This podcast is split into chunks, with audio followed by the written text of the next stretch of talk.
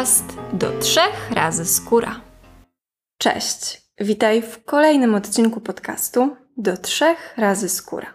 Dzisiejszy odcinek jest odcinkiem z cyklu Kosmetyczne Espresso. Powiem o antyperspirantach i dezodorantach. Często te dwie nazwy występują zamiennie i często te dwa produkty są ze sobą mylone. Więc w dzisiejszym odcinku powiem, czym są antyperspiranty, a czym dezodoranty i jakie mają rolę oba z tych produktów. Dzięki temu będziesz wiedziała, czego szukać na półce, co dany produkt oferuje i czy jest to zgodne z Twoimi oczekiwaniami. Zacznijmy od antyperspirantów.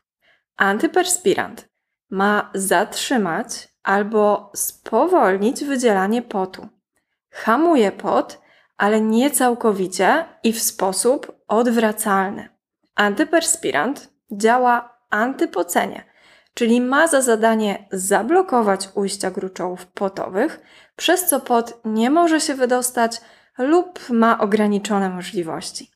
Antyperspiranty zawierają substancje antybakteryjne, zapachowe, ale przede wszystkim te blokujące pocenie. I są to sole glinu, potocznie nazywane solami aluminium. A jak dokładnie działają antyperspiranty? Substancje zawarte w antyperspirantach wchodzą w reakcję z elektrolitami potu bądź z włóknami keratyny. W wyniku tej reakcji powstaje taki żel, który wnika w ujścia gruczołów potowych i tworzy korek. Hamuje to albo ogranicza wydostawanie się potu na zewnątrz. Niektóre substancje zawarte w antyperspirantach mają też działanie ściągające i obkurczające pory. Ten korek, o którym powiedziałam, nie zostaje w naszym ciele. Złuszcza się wraz z naskórkiem i tworzy się tylko przy ujściu gruczołów potowych. Nie wnika gdzieś głębiej i nie zatyka całego kanaliku. Dezodorant z kolei nie przeciwdziała poceniu, a zapobiega przykremu zapachowi. Neutralizuje go albo maskuje, albo jedno i drugie. Czyli pocimy się, ale nie ma tego charakterystycznego zapachu potu, a pachniemy na przykład kwiatkami. Sam pot jest bezwonny. Charakterystyczny zapach pojawia się w kontakcie potu z bakteriami, które żyją na naszej skórze. Bakterie zaczynają przetwarzać pot, żywią się nim, komórkami skóry i włosów i wydalają kwas, który jest główną przyczyną pojawienia się nieprzyjemnego zapachu potu. Pacha jest miejscem, gdzie jest wilgotno i ciepło, więc jest to środowisko z takimi warunkami, gdzie bakterie żyją sobie bardzo chętnie i można powiedzieć, że luksusowo. A jak dokładnie działają dezodoranty? Zawarte w dezodorantach substancje antybakteryjne zmniejszają ilość bakterii i redukują dzięki temu rozkład potu, a substancje zapachowe działają na nieprzyjemny zapach.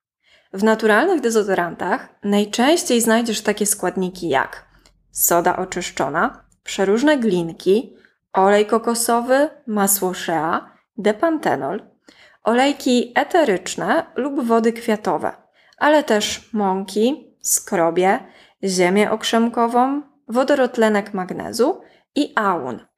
Wiele osób unika aluminium. Wiedząc o tym, producenci stosują różne sztuczki, żeby zachęcić nas do zakupu właśnie ich produktu. Na przykład pojawia się informacja: Nasz dezodorant nie zawiera aluminium. Okej, okay. Słyszysz, co tutaj nie gra? Dezodorant, więc logiczne, że on aluminium nie potrzebuje. Bo podsumowując, antyperspirant zawiera sole glinu, potocznie nazywane solami aluminium. Dezodorant ich nie zawiera.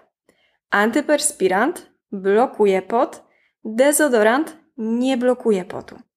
Na rynku jest wiele produktów w różnych formach: kremy, pasty, na przykład w słoiczkach, czy spreje albo kulki. Dobierz produkt do swoich preferencji, zgodny z Twoimi oczekiwaniami i przekonaniami. O ile znalezienie naturalnego dezodorantu to pestka, o tyle wyszukanie antyperspirantu z dobrym składem jest już trochę wyzwaniem.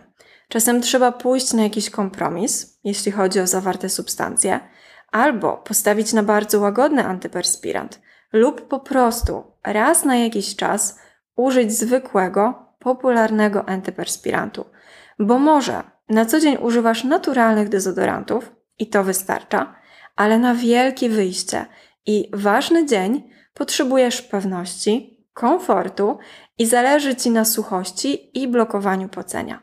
Tak jak mówiłam wcześniej, wybierz po prostu produkt, który odpowiada Twoim preferencjom, stylowi życia, potrzebom i przekonaniom w tym temacie. Mam nadzieję, że temat różnic pomiędzy antyperspirantem a dezodorantem jest już jasny i nie masz wątpliwości, jak działa każdy z nich. Bardzo dziękuję Ci za dzisiejsze kosmetyczne espresso i do usłyszenia w kolejnym odcinku.